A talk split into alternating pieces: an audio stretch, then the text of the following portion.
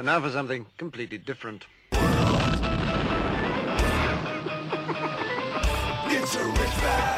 Forget everything you've been told by others before. Get ready for the real deal, the full story, real talk about money, markets, life. Now, it's The Real Investment Show with Lance Roberts, presented by RIA Advisors. And good morning, welcome to the show. It's, of course, back to Monday already, 25th of April, getting ready to wrap up the month, heading into May. Of course, uh, summer right around the corner already, so that's hard to believe. Kids graduating school next month, colleges letting out for the summer. Where did the semester go? I mean, it was like January last week. So, you know, we've been talking about markets now, just kind of fumbling around. And literally, this has been going on since January of this year, and it's gone by so quickly now. The markets have just gone really nowhere since the beginning of the year.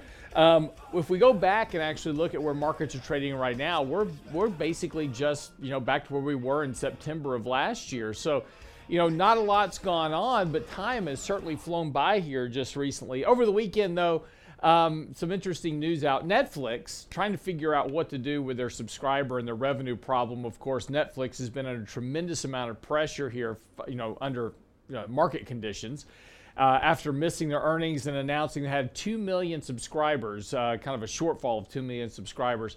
Over the weekend, they announced that they're going to crack down on password, sh- password sharing. Now, this is going to be interesting because back in 2017, they said love is sharing a password. That was their Twitter, right? In 2017, they tweet out that love is sharing a password. Well, everybody shared their password. In fact, about 100 million people share passwords uh, for Netflix. But here's the interesting thing they're going to crack down. Now, look, it'll be pretty easy to crack down on somebody that has 15 different users using their password. That's probably, you know, that's probably a lot of sharing right there. But, you know, it's an interesting situation. My family, we've got four kids. One lives in Germany. Three are two are going to be in college. One will be living, you know, here in Houston, and then we travel a good bit. My wife in particular. So how are you going to crack down on our passwords in our house, right? So this is, you know, going to be the interesting thing. How are you going to crack down on that? We've got basically six people in our family. We're spread out. We move all around, and they even noticed this. They said, you know, they said we're not going to crack down on passwords of, you know, families that are temporarily living apart, et cetera. How are you going to know this? This is going to be the interesting thing, right? Um, so I, I have a feeling that this isn't going to be as easy. as they think it's going to be. And this may actually wind up costing them more subscribers than they think. They are, are, testing this right now in Chile and a couple of other South American countries.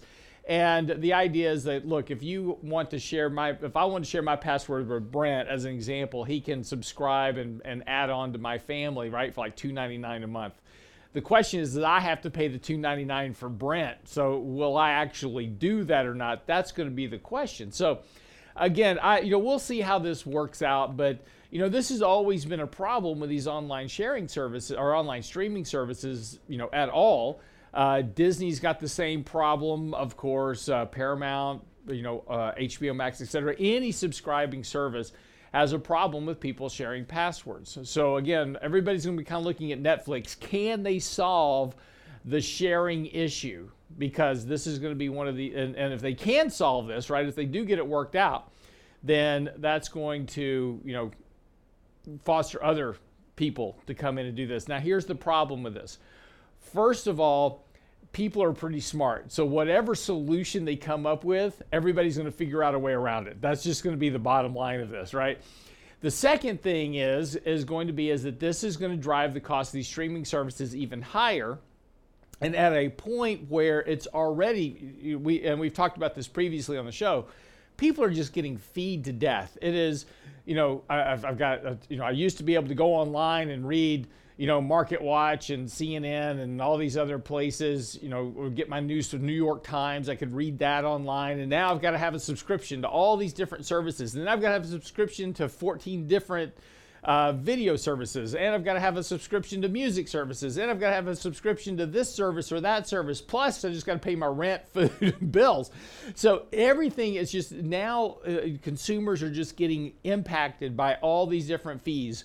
Um, interesting stat over the weekend: people are turning off of using Grubhub because it's too expensive right? I mean, you go to go Grubhub food and it's expensive, you know, uh, and it gets and it gets racks up there pretty quick. So with people under pressure financially, now we're having to go back and reassess exactly what all these services are that we're subscribing to. And, and we talked about last week, this is going to help push that rebundling of services. At some point, I don't know when it's going to be, whether it's going to be you know a year from now, five years from now, whatever it was. But five, six, seven, eight years ago, we were here on the show talking about the unbundling. Everybody's like, we got to unbundle, cut the cord. And we said back then is it's only a function of time until everybody goes back to bundling because it's ultimately going to be cheaper. So we're probably going to see this accelerate now that we're getting into this higher cost structure and fees are going up, costs are going up. Uh, but speaking of cost and, and losing money, Disney um, under pressure again now after Disney decided to go woke. uh, kind of upset a, a few people, uh, particularly in the state that they live in. This the uh, Disney was its own municipality, has its own fire service, has its own police department, has everything. It's basically its own city within a city within Florida. And that has now been revoked by the state of Florida, and that debt is now reverting back into uh, the, the hands of Florida. So Florida will now get that money. But here's the other side of this is that this whole move to be woke by Disney has now cost them $34 billion in market cap. So you know, there's there's a price to be paid to be woke, and, and people are starting to figure this out. And and speaking of, of being woke, those on the on the far left of Twitter losing their mind again over the weekend. Twitter has now decided that you know what, maybe we'll consider that offer from Elon Musk because it's a good offer. At $54.20 a share, that is worth way more than the company is actually worth. It is a very high price bid for Twitter, and and in the shareholders' favor is this bid by Elon Musk to buy the company.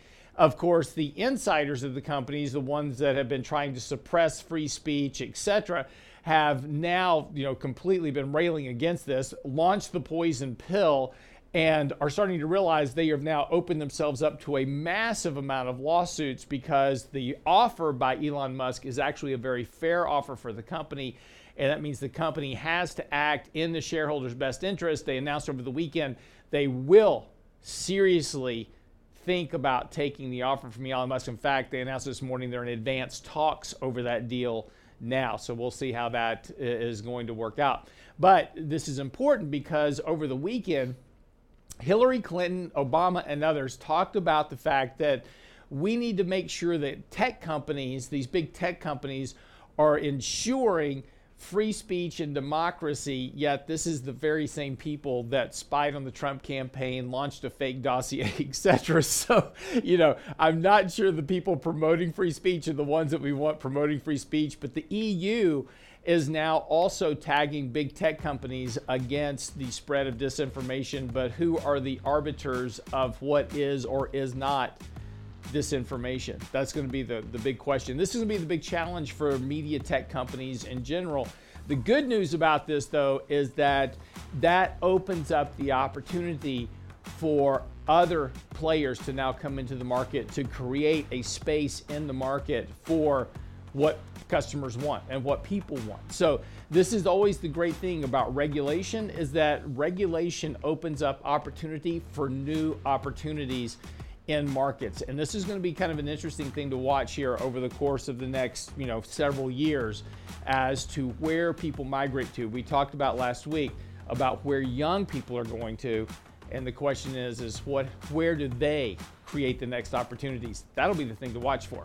Be right back after the break. Got to talk about markets, money, more, all a lot of stuff going on this week. Don't go away. Get daily investment news you can use, delivered at the speed of the internet at realinvestmentadvice.com. How do the richest people in the world invest and protect their families? Richard Rosso and Danny Ratliff's next virtual lunch and learn on the truth about life insurance We'll show you how to insure your income, minimize your taxes, and protect your real estate. Thursday, May 12th at noon. The most important insurance policy you'll ever own is the one you'll have when you die. Register now for the Truth About Life Insurance Lunch and Learn at realinvestmentadvice.com. The truth about life insurance with Ratliff and Rosso. Realinvestmentadvice.com. The Real Investment Show.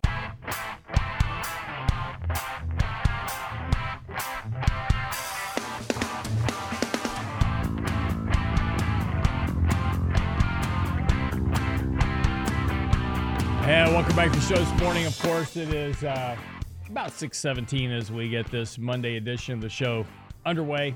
Getting ready to wrap up the week of April already.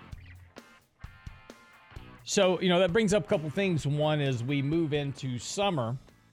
Of course, this also brings up the old adage of sell in May and go away. And, you know, a lot of people talk about this a good bit. The problem, you know, I, I shouldn't say there's a problem because there's not a problem with it. Um, the summer months tend to be weaker historically because of the fact that people are traveling. Um, you know, Europe shuts Europe shuts down for the entire month of August for all intents and purposes. Just activities generally lighter in the summers, and because of that, uh, we typically see worse performance. And of course, if we go back in history and take a look at you know the big routes in the markets, right? Um, Black Friday and uh, you know big crashes in markets. Sometimes for some reason those tend to cluster around September, October, and, and just happens to ha- just happens that the big drawdowns that we have typically happen during the summer months. But again, it's not always the case. One thing about this summer that may be a little different is that we've already had a pretty tough hoe so far. I mean, it's been a a pretty tough last three months in the markets uh, January, February, March, April now. So, four months. It's been pretty tough on markets. Uh, markets are oversold on a lot of different fronts. Um, positioning is light, sentiment's very negative. So, there's a, there's a, a possibility that this summer could be a better performing summer um, with a bit of good news right? Um, and again, what could that be? Well, you know, some resolution to what's going on with between Russia, Ukraine. Um, the Fed backs off. We get a little bit uh, better inflation data. You know, it could be anything. Um, but just some good news is likely going to spark a, a, bit of a reflexive rally in the markets, only because markets are so deeply oversold on so many levels, and that's okay. That's okay. You know, and this is part of you know, kind of what's you know worth paying attention to right now in markets. And and again you know markets are a lot of pressure this morning. Stocks are going to be down again as we kind of open back up. It looks like we're going to try to retest the march lows. And that's you know got a lot of people concerned right now because like oh my gosh markets are selling off and you know we're in a bear market. And and it's not yes and no. Uh, again you know when we look back you know, we've been in a very tough market, no doubt about it. And it's been a market where really not much has worked. Bonds aren't working, stocks aren't working, kind of nothing's working at the moment.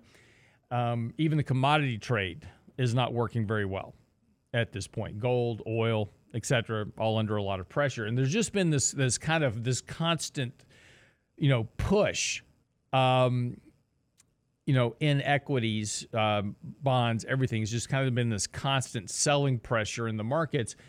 And, you know, this is, this is, you know, not uncommon.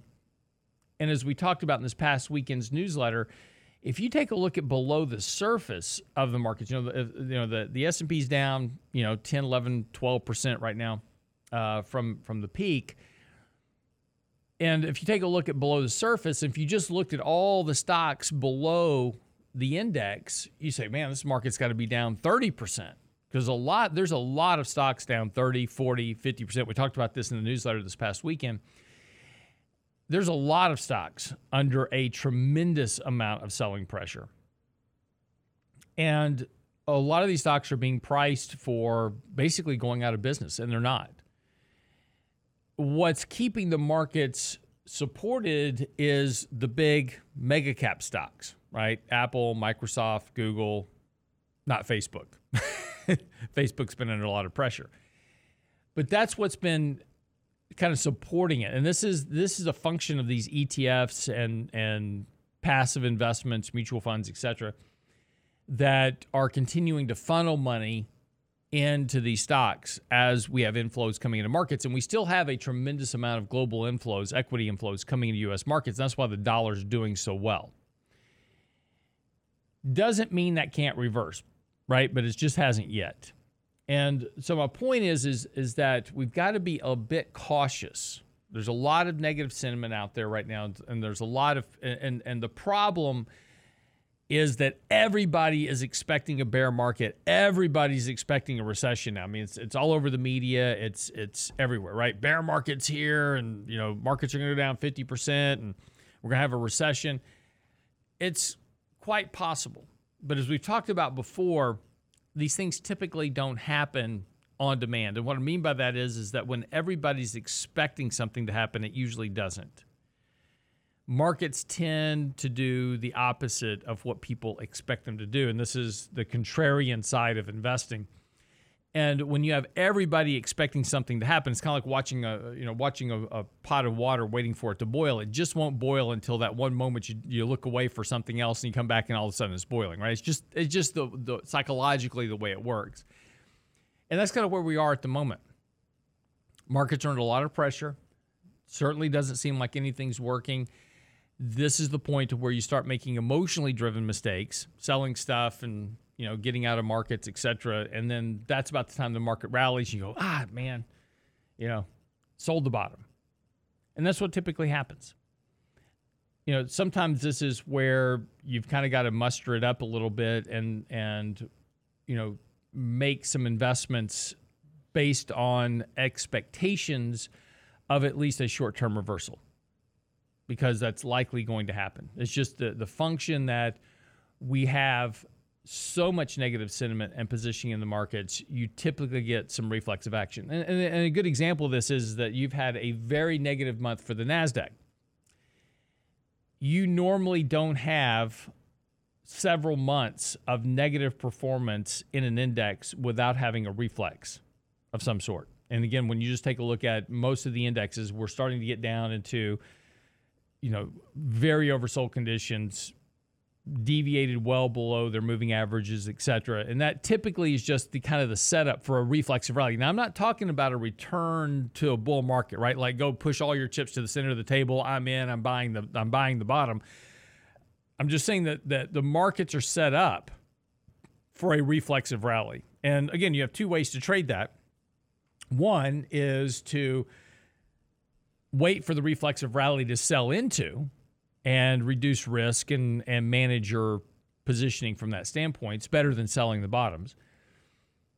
Or you can trade the rally. And that's however whatever your focus is, however you however you invest in markets, whether you're a short-term trader or, or a longer-term kind of investor you know you can use rallies for different things and there's a good potential here that you're going to get a rally that you can then rebalance into and and then you know, kind of rethink your positioning as we move further into summer. Because again, as we move further into summer, we do have a lot of headwinds that are cropping up. Look, the Fed is going to hike rates in May. That's one reason markets are selling off right now. Last week there was a lot of rhetoric about Fed rate hikes. We're going to hike 50 basis points. There was, you know, some jackleg saying, "Oh, we're going to do 75 basis points." Market didn't like that.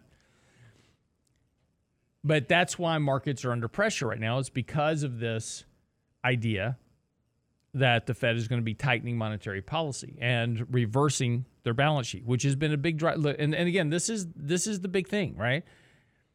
For the last five years, in particular, it has been we can overpay for value because of the Fed, low interest rates and QE.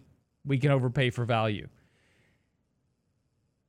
now the Fed's hiking rates and they're reducing their balance sheet. And now the media is saying, well, you know, don't worry about that. But if the support for overvaluation, the support for buying stocks was the Fed, that support is being removed. And we do have to pay attention to that because it may not impact the markets immediately, but it will longer term. Monetary policy takes about nine months to work its way through the market. So back in March, the Fed hiked rates by a quarter of a basis point. That quarter basis point rate hike won't show up in the economy until the end of this year. Whatever they do in May won't show up until March of next year because it just takes time for it to work through the system, for rates to come up, people to make changes to consumption habits, and then it shows up in the economic data, which is always lagging. So it takes six to nine months for these changes to monetary policy to actually impact the economy. But financial conditions are tightening. And there's no doubt about that. Mortgage rates are going up, housing prices are, are, are slowing already, uh, mortgage activity is slowing down. And we're going to see more of that as monetary policy continues to get tighter.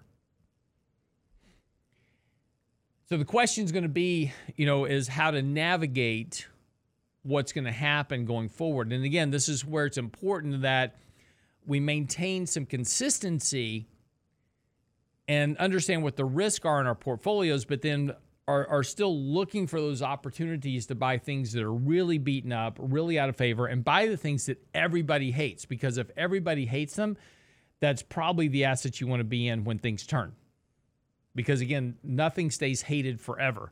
So the more hated the asset class is now, the more loved it will be later, and it's just a function of time until you get there. And again, the, you know, the last time we were talking about an asset as hated as things are right now was energy stocks back in 2020 everybody hated energy stocks. Nobody wanted to own them. They were the they were the bane of the investment world. They they needed to all go out of business because they were killing the the climate. Now people can't get enough of them. All things, just like seasons, change. So just make sure that in your portfolio you're looking at what's overloved now versus what's most hated. And that may tell you a lot about where you want to start positioning as we move later into this year. Be right back after the break.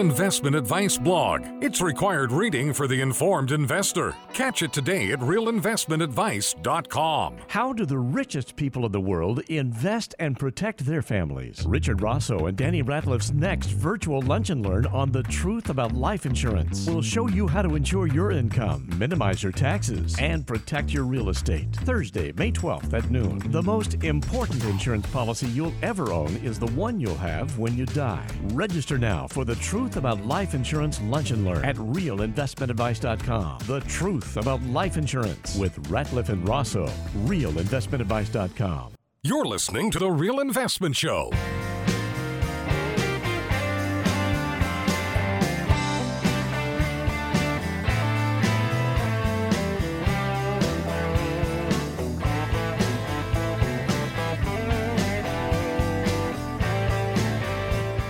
Welcome back to the show this morning at 6:33. A new study finds that the optimal work week is 2 days. So this has some interesting implications like no pants Friday. I guess we'll get there.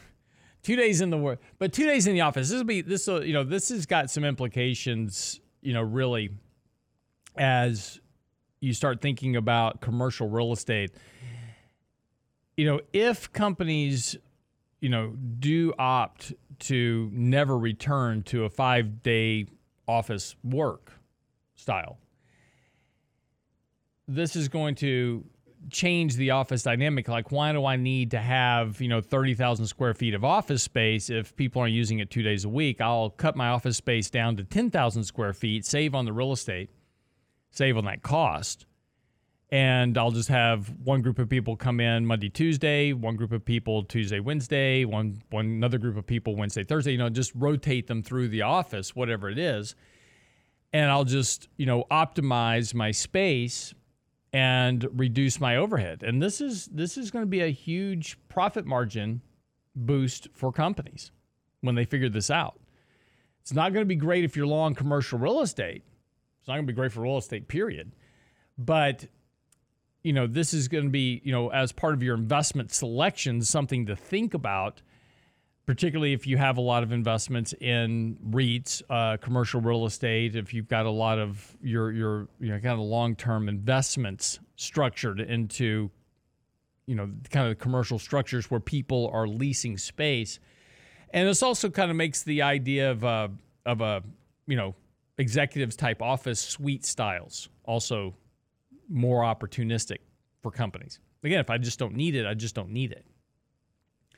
And I, but I think there's one thing that you know we're going through this cycle right now. Is like, oh, this whole work from home thing is great, and employees are going, oh, I like this work from home thing. You know, I did it for about six years, and I worked at home all the time, and this was a couple of decades ago. Um, but I had a business here and my partners were overseas. And so I was literally a lot of times working around the clock because, you know, France and London and other, you know, other countries were, you know, 8, 10, 11 hours ahead of me. So I was having to work all hours of the day to get to get business done and it, and it was all fine and dandy until I realized that an entire week had gone by and I hadn't showered and pizza boxes were stacking up in, you know, the kitchen you know and and that's you know and you know that's where you realize the value ultimately of having an office which is you can go someplace you get dressed you go to work there's a the place you do work and then you go home and you leave work at work. And i think what a lot of of young people are going to realize and and again it's all it's all cool right now because it's new. And everybody's like oh this work from home thing's great. I can you know, I can get some work done, then I can go lay in the backyard and play with a dog and go ride my bike and then come back home and work some more. And it's awesome. Until they start to realize that they're literally working around the clock. And that a lot of your free time kind of gets eaten up because it's hard it's it's more difficult to shut off the workday when it's right in your house. Also the other side for companies is maintaining productivity one of the things that we already know that or, or already realize in terms of the corporate workspace is that employees are not as productive when they work on their own. You lose a lot of collaboration when you're in an office together. You know, you, you have these kind of just spur of the moment conversations, idea generations, uh, productivity increases. You know, those things happen spuriously throughout the day as people just you know talk to each other and and you lose that connectivity and you lose that innovation um, from working at home. And, and again this is this is i think something that you know we'll figure out but uh, again you know right now it's it's this work from home thing is great. Nobody likes drive look nobody likes driving to the office. Driving in the office you waste 30 minutes to an hour depending on where you live and traffic. Get it right? Certainly get it so it'll be interesting to see how this plays out over the course of the next, you know, five, ten years. It won't be anything immediate, right? I mean, this is something that you know we're kind of we're we're laying the groundwork for it now, and in five years we'll go, hey, remember when we were talking about this five years ago? this will take a while to play out, but I, I do think that there's eventually going to be a realization that the work from home thing is great until it isn't, and the work from home thing is great until you realize you're working all the time and you never get away from work and it is constantly with you at home and in the bathroom and in the backyard and on your bike and, and, everywhere else because again you're you're constantly connected now through your phone through your laptop etc you just you just can't get away from it. But we'll see. But I, but I do think the the more immediate ramifications though are going to be on real estate. So you know if you're long commercial real estate as an example long commercial REITs, et cetera. You know, as we kind of move, there there was we had a tremendous amount of commercial real estate being built in in Houston, as an example. We had before COVID, we had six million square feet of vacant office space. Now we're going to have probably more than that, and so the question is going to ultimately be, you know, what happens to the, all that office space? You know, what what becomes of that square footage that was built and you know, if people don't go back to work, where does it go? I guess we'll all convert it into old people residential high rising. so we're starting to see more of that, by the way. Remember that building we used to work in? Yeah. We're living there now. Yeah, we live there now, and it's it's full of old people. So yeah, that's gonna be the next thing. There, there's a uh, there's an old hospital uh, next to my house, and and it's been there for thirty years probably, and it's been vacant for probably fifteen or twenty. I mean, it's just been vacant for a very long time. It's just this old kind of derelict building, and I always wonder kind of you know why you know somebody doesn't you know we have all these emergent care centers you know popping up everywhere. And I was just kind of wondering how long it was going to be before somebody opened it back up and turned it into a hospital. Well, somebody finally bought the property and they're converting it into old people residential living. So we're all getting older. And if you're going to invest in real estate, that's the thing to invest in old people real estate. Demographics is destiny. exactly. Yeah, you don't get away from it. so, anyway, two days a week in the office, three days a week at the old people residential community. We'll see how that goes. Um, other thing uh, this morning is that, you know, this is going to be, uh, you know, kind of a more challenging environment over the next few days. Now, as we get into next week, get through this week in one piece. That's going to be the important thing. Uh, as soon as we get into May, we're going to start dealing with the Fed and with what they have to say. And again, I, I wouldn't expect any. Lot, I've been getting a lot of emails over the weekend. It's like, what if the Fed goes 75 basis points? They they probably won't. They're now moving into their quiet period where they can't say anything. Thank goodness that'll give the market a little bit of a reprieve. But the Fed is pretty clear that they're going to hike rates 50 basis points and they're going to announce their balance sheet tapering, which will probably start, you know, later in the summer, June, July. They'll start tapering their balance sheet. But they're going to lay all that out at the next meeting, and they've been pretty clear about what they're going to say. And again, they don't want to surprise the markets. What they don't want is financial instability. So the expectation they're going to come and surprise the markets is really probably pretty low that that would happen. I mean, it's always possible. I don't want to ever say anything is just absolutely impossible, but there is certainly, you know, always that risk. But most likely, the, the very high probability is that they will come out and they will do exactly what they said, which is announce their balance sheet tapering and they will hike rates by 50 basis points and they'll kind of open the door for, for probably another 50 basis point hike at the next meeting. Unless and and this is where the language is going to be very important they're going to be monitoring the inflation data and if they make comments that you know peak inflation is likely behind us and they're going to be monitoring closely anything like that that actually be very positive for markets and particularly in the growth space of the market. So you'll see kind of a a, a rotation potentially if that occurs. So if they if they start to kind of denote that the risk of high inflation may be behind us if they start kind of talking about peak inflation um, that could actually be very good for growth shares of the company. So a move back into cyclicals from defensives um, would probably be a, a, a reasonable rotation because that's been the area that's been under the most pressure.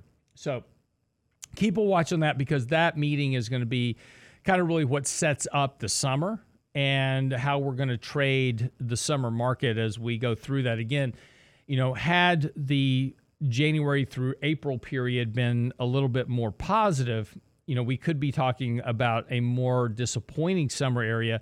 But because the lead up to this Fed meeting has been so negative, that does pave the way for a little bit of a relaxation in markets after the announcements are made. And again, as long as everything kind of comes in as expected, with markets oversold, with sentiment very negative, a kind of really across the board, that would certainly set up the opportunity here for a re- a relief rally if nothing else. Be right back after the break.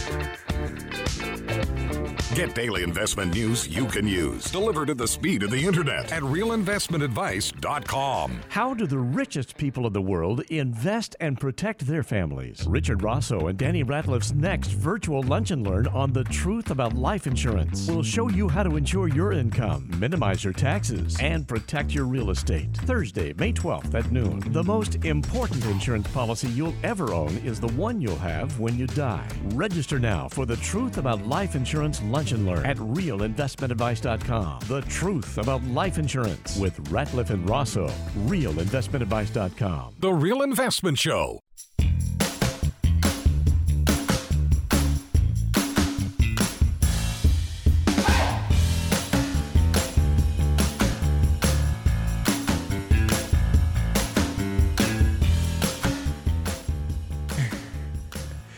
Six forty-seven as we get ready to uh, wrap up this morning's edition of the Real Investment Show. You know, tax filing season's behind us, and, and I actually gr- uh, agree with something that Black Lives Matter just recently said. They said that hearing the number 990, which is a tax filing form, is triggering, right? I agree. Paying taxes is very triggering. We should not have to pay taxes because constitutionally you're not supposed to pay taxes anyway, but that's a different story. Uh, we'll talk about some other day. Um, but yeah, I think there's a point to where maybe we all need to start pushing back against taxes, just in general. It's particularly if the government's not going to spend the tax dollars wisely to begin with, if they're going to uh, waste our tax dollars. But that brings up an interesting point, which is that as we collect tax revenue, that tax revenue now only covers mandatory spending, right? So that is Social Security, Medicare, Medicaid, the prescription drug benefit, uh, Obamacare, and of course interest on the debt. Now the interesting thing is is that because interest rates have gone up on the 10-year treasury, the amount of spending required by the government to service that debt has also risen very sharply. So it now requires more than 100 cents on the dollar just to cover mandatory spending. That doesn't include everything else, right? So Department of Education, Department of Energy, Department of Defense, all that. Public grounds, uh, you know, Department of Agriculture. You go on and on. All those departments that we have to fund, that's all done out of debt. And this is why, if you take a look at Joe Biden's recent budget, which again, the budget won't go anywhere, and it's it's irrelevant that we even produce a budget now because nobody passes budgets anymore. We haven't passed a budget since 2008. But you're talking about a five plus trillion dollar budget for one year. That's what you're going to spend. And it's just because of two things. One is that when we pass these budgets, we have what's called, you know, baseline budgeting and we have these automatic spend increases. So every department as an example gets an automatic 8% increase. Whether or not they need the money. See, nobody's actually doing the work. This and this is this is my problem with paying taxes, which is I don't mind paying my fair share of taxes as long as you're spending them wisely. But you're not. Nobody's doing the work. Nobody is in Washington going, hey, let's take a look at the budget. There was a movie called Dave, which is uh, uh, Kevin Kevin Kline. Kline. Kevin Kline. Yes. So Kevin Kline is, and if you ever get a chance to watch the movie, it's great. Um, so the president is Kevin Kline, and uh, he has a stroke, right? If, if I'm remembering it right. Yeah. So the president has a stroke, and but this is right in the middle of you know the the the the whole thing that's going on with the government and everything else, and so they don't want anybody to know that he's not actually acting as president, right? That he's had this stroke, so he's down in the secret bunker, you know, hooked up to a machine. He's in a stroke, you know, had a, has a coma, the whole nine yards. And so they go find a look-alike, so Kevin Kline. Uh, his name is Dave. And Dave is an accountant and he looks just like the president. So they sweep him up and they replace him as president. and you know he knows nothing about politics at all and that was the intent is that everybody else in government that knew everything about politics they would just they would run the country right it wouldn't be the guy behind the desk you know the guy behind the desk he's just kind of a dupe there and he's just going to stand there and mind his own business and and not really know anything that's going on and you know the guys behind the president right the uh, you know the um, the chief of staff et cetera they're the ones that are actually going to be running the government and so this this is all going to work out great. Kind of true to life today. I, I was thinking the same thing. Is like, oh, like what's like, going on like now? what's going on right now. Truth is stranger than fiction. Um, but so anyway, but you know, Dave gets uh, Dave has a problem. He starts looking at stuff. And he decides that he wants to, you know, fund a children's center. Um, and then they said, well, if you can find the money in the budget, you can have your children's center, but otherwise just shut up and sit in the corner. Well, he starts going through the budget and he sits everybody down. And he says, and he starts, he gets a highlighter and he starts highlighting through the budget. Says, we are we doing that? Nope. Okay, it's out. The That's- line item I- veto. I know, right? this is exactly, unfortunately, this is the stupidity that we need to get back to is that somebody needs to actually do the work and say, where is this money going? What is this money being used for? There's like $80 billion missing from the Army. Nobody knows where it is. It just disappeared. $80 billion. it's just gone. Oh, that's not in the movie. Yeah, that, that that's that's real life. Yeah.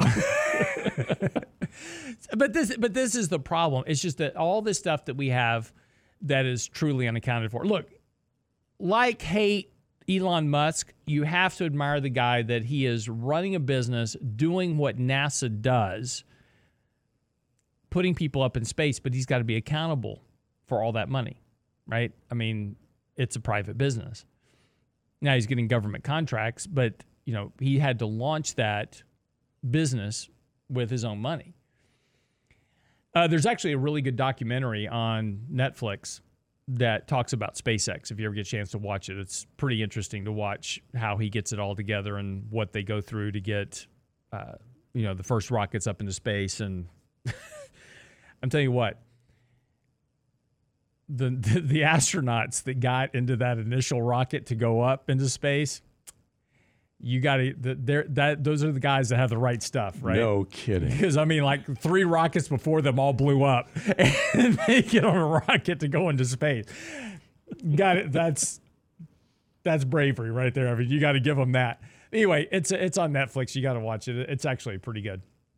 Um, but you know, the the point is is that you know we collect all this tax revenue, and and again, I don't mind paying my fair share of taxes as long as I had a reasonable expectation that the government would spend it properly. And and this is the problem with elected officials and you know we talk about you know the next election cycle coming up and you know uh, you know Joe Biden's ratings right now uh, approval ratings are are extremely low because of what's been going on. And you know so the conservative right's going this is our opportunity we're going to take back the house and the senate it's great right nothing's going to change because as soon as we have the next recession, it won't matter who's in office. The first thing they're going to do is go right back to sending checks to households because it worked before. And we're going to go back to just continuing to spend money. And, and, and it's, it was interesting because I've had congressmen, senators on this show.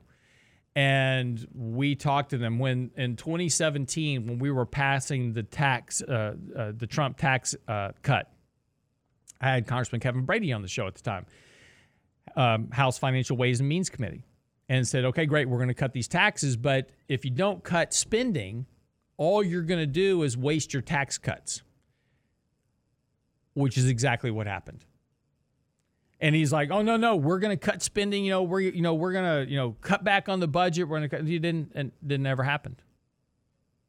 And you know, we always get these promises that from both sides, both parties, right? We're gonna we're gonna do this. We're gonna fix this. We're gonna do this other thing, and then nothing ever changes. It's always the same, because that's what gets votes. And again, you know, what drives government is lobbyists and what's good for them. And this is and look, and this is why there's so much angst against you know the the rich. And there's so much angst against corporate corporate executives. And there's so much you know pushback because of wealth inequality. But this is what this is all fostered. And if we want to fix the system look capitalism isn't broken right? This is and this is the belief is that we need socialism. 40% of young americans want socialism because they just don't see any other thing working for them they just don't see any opportunity for them to get ahead in the world. So they're they're actually voting for socialism. They want socialistic healthcare. They want socialistic environments. They want socialistic government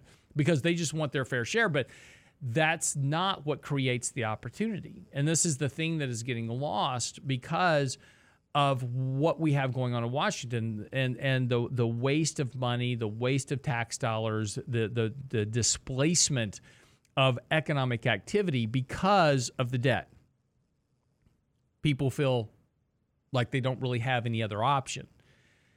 But this is this is the problem we've got to fix. And and again, taxation is fine, but the taxes have to be used properly. And we have to make productive investments. We have to cut back on non productive spending. We have to cut back on the debt. And that's going to require, right, pain. We didn't get into this problem you know overnight and we're not going to get out of this problem overnight and we can we can mig- we can mitigate some of the pain of that reversal by doing it slowly making choices etc or at some point the choices get made for you and if you don't really understand that go take a look at what's happening in Japan right now Japan is having a tremendous amount of problem because that fly has now is looking like it is is now hit the windshield in Japan. It was only a function of time. And the question is whether or not they can they can stave off the end result of 250% of debt to GDP. But we're on the same path. And we have time and choices to fix that. The question is whether or not we'll do it. All right, that wraps up the show for the day. Um, Futures down this morning, going to open a little bit weak. Uh, they have been improving off the lows this morning. We'll see how markets actually open once markets get up and running. Stick around. Three minutes on markets are coming up. Our new report on recession risk is on the website. It's all there for you at realinvestmentadvice.com. See you tomorrow.